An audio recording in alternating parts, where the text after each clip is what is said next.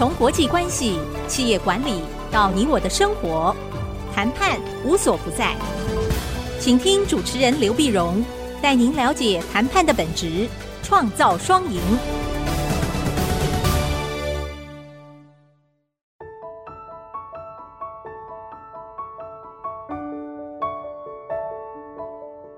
这里是 IC 之音 FM 九七点五，欢迎收听《谈判无所不在》，我是刘碧荣。这集呢，我们想跟各位谈一下谈判时候世代的语言差异啊。语言差异，因为我们常常讲说，呃，我们比如说，假如各位听众朋友，你假如是科技界，科技界呢，呃，你的谈判的对象年龄大概跟你的跨度啊，不会超过两个 decade。啊，差个二十年那差不多了。可如果你是服务业，你是传统行业，你是金融业，比如说，那你的客户年龄可你可跨度就很大呀，很大呢。可能嗯，我常讲，可能是嗯四零后、五零后、六零后、七零后、八零后、九零后、零零后，他可能是差个七个 decade，七个 decade，七十年的年龄跨度，你觉得他讲的话是一样吗？你们听得懂彼此讲的话吗？啊，那在讲话的时候会不会有任何的误会呢？啊，那会提到这个问题呢？说谈判的时候不同年龄之间讲话的语言差异啊。那么最近刚好在报上有个新闻，我不知道各位有没有注意到呢？很有趣，很有趣呢。就一个呃主管呢传 line 给属下，然后帮他捞一下一个报表，报表呢他用的英文的 Q O Q，quarter on quarter。就是 G 的成长量了，QOQ。可是 QOQ 呢？呃，写在 Q 是大写嘛，两个 Q 是大写，中间 O 是一个小写。小写感觉上呢，呃，就年轻人看来像个表情符号，所以年轻人就很纳闷呢，就说：“嗯，这是什么？你长官还给我装萌，还装可爱啊，装可爱。”那么，所以后来他还问，就 line 回去问长官说：“你是要什么报表啊？”那长官又传了一个图，就是 QOQ。，QQ，他问你，他就讲说，年轻人讲说，问你什么报表，你又不说，只会在那装可爱哈。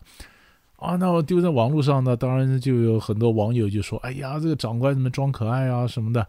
那后来有些比较有经验的一些网友说，不是，你误会了，嘛，QOQ 啊，quarter on quarter，每一季的成长量啊，那你所以你你可以是每一月的成长量，MOM，所以所以你会发现。是这个年轻的网友没学问的，你误读了长官的意思，你还在那边自以为是，是不是？但是这个也你看起来是很好笑的一个新闻呐。其实，在谈判上呢，也就是我上课的时候常常在讲的，我们真的了解对方在讲什么吗？啊，呃，在我们这个时代，这个话可能没有什么关系，可在他们那个时代，这话可能严重啊。呃，你你晓得我们到底该怎么讲话吗？所以今天我们就来跟各位好好来谈一下世代之间沟通的语言差异。我们先讲我的例子好了。你看到沟通困难哈，所以我看到这个题目，我就回想当年呢，三十年前我从刚从美国回台湾教书的时候呢，哎，坦白讲啊，我刚回来教书的时候也不过才三十岁，可是碰到二十几岁的小孩呢。哎他们讲的话我真的听不太懂哎，听不太懂。比如说，嗯，有一次我都等车等公车到东吴大学，我到学校去呢，结果公车的严重的脱班呐，啊，严重脱班的，那我几乎等了快一个小时啊。那后来我就呃到学校跟学生就聊起来嘛，我说今天等了快一个小时，那学生跟我讲，老师，那也太夸张了嘛，那也太夸张了。我当时一听。我心里就不大高兴，你觉得我夸张吗？我哪里夸张呢？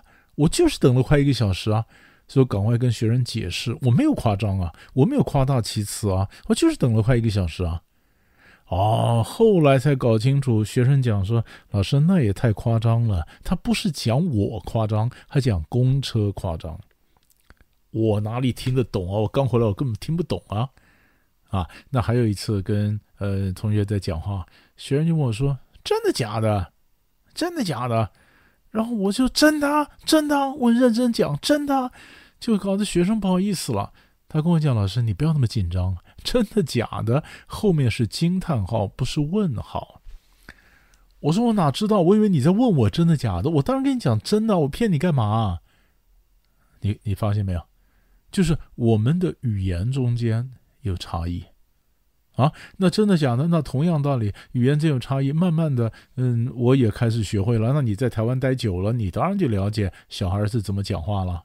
对不对啊？于是我们没有讲话，你看，你看，我们常常讲话也不逻辑哈。我常常跟我学生讲，你们怎么会这样讲话呢？比如说好吃，好吃就好吃嘛。你要讲不错吃，这是怎样？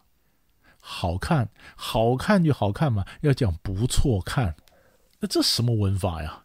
这没道理啊！那 没道理归没道理，我现在也学他们讲，我也很习惯了。这不错吃啊，不错看呢。所以你就发现，这就是我们常讲的一个一个问题：沟通的时候呢，世代差异，语言上是有困难，语言困难。好，那语言有困难呢，这就注意到牵扯到一个问题了。那咱们讲的话不一样，对不对？是你讲我的话，还是我讲你的话呢？到底我们是要怎么去配合对方呢？好。那其实你会发现，每一个语言哈，现在世代的翻转率很快，很快。我一个学生跟我讲说：“你看，以前我们不是 line 的，我们画个说图嘛，象形的文字，比如说 O R Z，对不对哈？我给你跪了啊，O R Z。哎，可是现在年轻人，再年轻一点的小朋友，他们连 O R Z 是什么意思就不懂了，因为他们不用那种字文字的创造的表这个表情符号。”叉 D，对不对哈？叉 D 啊，叉 D 好多象形啊，那个笑的那个眼睛都眯起来，叉 D 啊，叉 D 那笑得更开心，叉滴滴，对吧？结果呢，有年轻人不懂啊，所以看你看他们那个世代差一代差得很快。他们看，我记得当初我儿子刚念大一的时候。刚念大一时候，我儿子教我说：“呃，爸，我教你一些话啊，呃，你可以去跟同学讲，别的你学生讲的话你都听不懂啊。”我儿子教我一点，他们大一的同学讲些什么话。就我到学校呢，跟那些大四的同学聊天呢，我就说：“哎，你们讲的话我也会讲啊。”呃，我就告诉你，我讲漏了两手。哇，我那些大四的学生真高兴啊，也很兴奋。老师，原来你儿子他们是这样讲的啊，他讲的我都不会呀。大四跟大一又差一代，其实你不要讲大四，我那大二的学生跟我讲，老师，我真不懂现在小大一在想什么。我什么小大一？我说你才大二呢，怎么大一小大一？老师，我们很老嘞。啊，大一的同学跟我讲，不知道像高中生在想什么，高中生也讲，国中生想什么，我搞不懂。看到没有？所以每一个世代中间都有差异。好，就回到我的第二个问题。第一个问题，我就告诉你的世代差异很重要。我们晓得沟通的时候，为什么有时候会撞墙啊？又什么有的时候我讲的话，他为什么听不懂？那么他不是故意听不懂，他就是听不懂，因为他跟我不是同个世代。那第二，所以第二个问题就引申出来的问题了。那到底那我们谁讲谁的话呢？理由很简单。你如果今天是在公司里面，你当然要讲你长官听得懂我的听得懂的话嘛。你长官是年纪比较大的，你长官讲话呢可能中规中矩的啊。那你长官讲话中规中矩，所以你的讲话就不能太无厘头啊。你要讲你长官听得懂的话。对不对？你看，常常我们在电视剧啊或者电影里面常常看，人家老外在讲什么话，人家讲什么话，结果长官就说 English，English，讲英文好吗？那就好像我们讲说，拜托你讲人话好吗？讲中文好吗？所以我们今天是要讲长官听得懂的话。好了，那你是长官，你年纪比较大，年纪比较大，那我们长官要不要去讲年轻人的话呢？我我倒是这样觉得，我觉得呢，正常就好，不要刻意装萌。你看，我们今天今天，我们讨论这个话题，我们的引子是什么？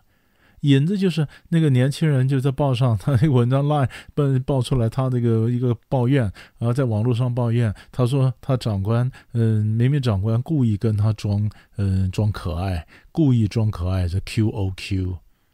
他误会他长官，可是他总是觉得长官注意装可爱是不对的，所以换句话说，你如果是长官，你可以知道你年轻的属下在想什么，在讲什么，可是你不必刻意把自己打扮得很萌，或者都讲他的话，因为年轻人觉得很奇怪，很奇怪。你不是我这世代的，你来凑什么热闹，对不对？所以我觉得任何讲话正常就好，但是你要听得懂，你要听得懂。那在公司里面，记得属下要去讲长官听得懂的话，你这样沟通才不会节外生枝，才不会有任何的障碍。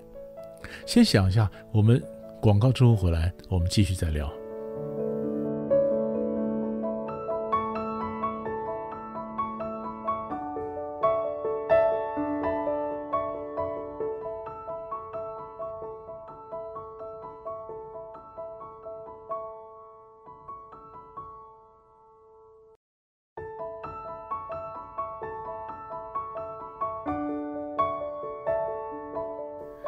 欢迎回到谈判无所不在，我是刘碧荣。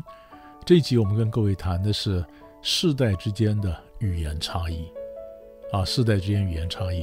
那么你说，不管是沟通，你会注意到世代的语言差异，谈判时候也是。你在这边兴冲冲的，你讲些什么话？可是你的对手年纪如果比你大，他脑筋想的可能不是同一件事儿。你知道吧？你觉得你们这一世代讲的东西直来直往，有什么了不起？可是长官们或者年纪比较大的对手就会想说：你为什么会这样讲？这中间有什么特别的意思？是不是？所以这就是我们常常讲说，呃，在世代之间的沟通，我们要了解人家在讲什么，人家的话是什么意思啊？那么，呃，你不见得。长做长者的，你不见得要去讲属下的话，但是你要知道他在讲什么。可是属下呢，你要讲长官听得懂我的话，你不要老是讲说你们那个世代的年轻的话，很多话讲半句，然后呢，很多话你觉得很酷啊，呃，你觉得怎么样？嗯、我我我觉得有时候就就不对。你看，像比如说，呃，我我再讲个例子。你说我们在谈判的时候，有时候我们会装的听不到，对不对？装听不到，装听不到，我们常讲装睡或者装死，对不对？哈，但是你晓不晓得？你不要给我装死啊！你在那装死，你你是跟平辈讲的话，你跟长官讲的话，你能这样讲吗？能这样讲吗？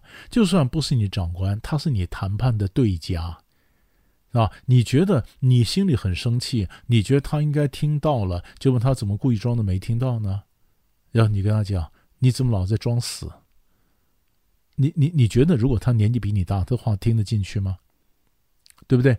你说我可以啊，你说我跟我爸还这样讲的，不是？那你爸容忍你？一般人我们听不进去的。你跟我我是老师，你是我学生，你跟我讲，老师你不要给我装死。你你你认为我能听得进去这个话吗？对不对？所以我们该有的礼貌还是要有。然后我们跟长官讲话，我们要讲长官那个世代所讲的话，这很重要。长官呢，你要了解属下在想什么，他的成就动机是什么。但是你不要刻意的去学，或者刻意的装年轻去讲他的话，不像，不像。人什么年纪讲什么话，什么身份讲什么话。这个本来就能够恰如其分，这才叫一体成型嘛。那你是明明是一个长官，你故意每天装萌装装可爱，其实这就很奇怪，你知道吧？哈，这是一个。不讲到语言，如果我们这样放大来看哈，你看，如果我讲说世代之间的差异，这个是垂直的，我也可以从水平的来讲，那就是跨文化的差异。你知道吧？你说，呃，不同世代的人讲的话不一样，那不同地区、不同文化背景的人讲的话也不一样。所以地理我们叫做横的，历史时间那是纵的。所以你可以有纵切面，你可以有横切面。那你大概一个经纬线出来，你想的语言就不太一样。我举个简单例子来讲，你说那跨文化的这个沟通也是一样哈。我们中国人讲话常是讲一讲一半的，对不对？我们中国人讲一半的，我们中国人是讲半句，非常含蓄。所以，呃，我我们常常如果很仔细的讲的话，外国人讲话他的谈判呢，他常常的句型是 “no but”，不行，但是，他的 “but” 里面充满了各种的可能性，充满了各种的弹性的回旋空间。那我们中国人呢，不大喜欢讲 “no”，我们都是讲 “yes”，“yes”，然后 “but”。就是我的 but 可能把我前面的 yes 的意思全否定了，所以听中国人讲话一定要听完整。他 yes 后面还有没有 but？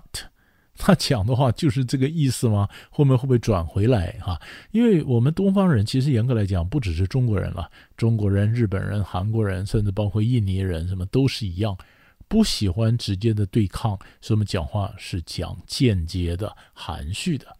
西方人呢，讲话是比较直接的。好了，这里出个问题。那有一次我在上海上课，那我一个学生呢，他是个芬兰公司啊，但是驻中国的那个代表那是个美国人就是了啊。那美国人底下当然用的中国人嘛。那中国人呢，他就跟我讲，他说：“呃，我们讲间接。”他说：“老师。”我们中国人讲话这种间接的话不讲明白，讲半句哈，那就是我的老板就是那个美国人呢，他觉得这样子不好。我就我就我就跟他讲哈，这就是你们老板没有学问了，你知道吧？不是说不好，这跟好不好没有关系，这个叫文化。就不同文化的人呢，他的谈判的风格是不一样的，你知道吧？那西方人他比较直接。我们东方人比较间接，西方人直来直往，东方人相对来讲比较含蓄。所以你说谁好谁不好呢？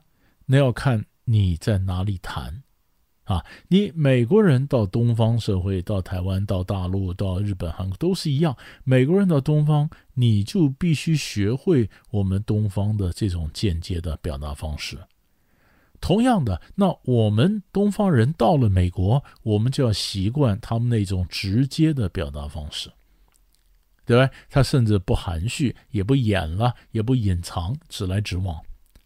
那你说，这就说我们讲东方西方，大家的嗯讲话的一个风格不一样，那到底谁迁就谁呢？谁跟着谁的脚步走呢？答案就是看你在哪里嘛。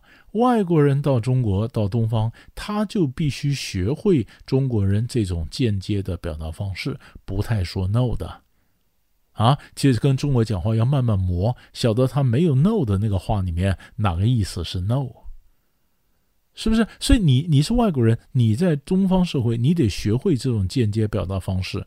那同样的。中国人或者其他的日本、韩国的东方人到欧美的这种社会去，你也要了解人家是什么意思。所以你到人家那谈判，你都要学会用直接的沟通；他到我们这谈判，他得学会我们这种间接的模式。这个呢，从俗嘛，从众嘛。对吧？那你说没有谁对谁错，没有谁好谁不好，就是我要讲你的方式，还是你讲我的方式？就好像我们讲说，我是讲长官说的话，还是让长官讲我讲的话？所以看到没有？我在这里告诉你说，我们讲说跟长官讲话怎么样，这个就是垂直的啊，阶级的、时间的来分。那后来我讲的就是地理地理位置、地理上来分。啊，就是西方人到中国，还是中国人到西方，你用什么方式？所以这就我跟你讲说，谁学谁的风格，基本上在这这个概念在这里，在这里呢，那当然讲了半天风格呢，还有一个要讲的，就是我们刚刚讲说，你如果当长官，啊，那你呢要能够呃这个聊听得懂底下在讲什么。但是你不必刻意去学他们那种比较无厘头啊，那种很可爱的一个风，因为不像，对不对？哈，那我叫你不要去学，可是我没有说你不要去懂，所以我们还是要了解底下人他到底为什么，他要什么，就像我们刚刚讲的成就动机。成动机，什么要花一点时间去了解？你要带人，要带心呐、啊！你要去了解这个年轻人他要什么东西，对吧？有的时候，我我们常讲，当长官的人，你要怎么感动你的属下？有的时候，你是帮他做一个什么事情，他忙的时候，你帮他，这叫用手，或者说你非常关心他，这个就是用心。还有呢，要不然我就用脑子。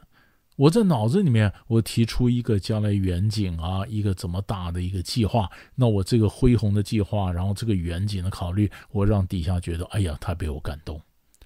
所以我要不然用脑子去感动他，我用心的关怀去感动他，我用手的实际帮忙去感动他。这我总要知道底下要什么。所以你当长官，你可以不讲底下讲的那些俗语。那些表达的风格，你不需要学，自然就好。但是你得花时间去了解跨世代的不同成就动机，跨世代不同的焦虑，它有不同的问题。你不要老想说一代不如一代，其实如果一代不如一代，我们社会怎么会进步？它一定是一代强过一代嘛。对不对？他是年轻人，一定比我强。所不同的就是他比我强，但他有他的，他有他的一个忧伤，他有他的那种这种考量，他有他的烦恼。那你是长官，你要了解他。所以从语言保持语言的自主性，然后呢，了解到对方到底要什么。你不管是对内的协商谈判，还是对外面的谈判。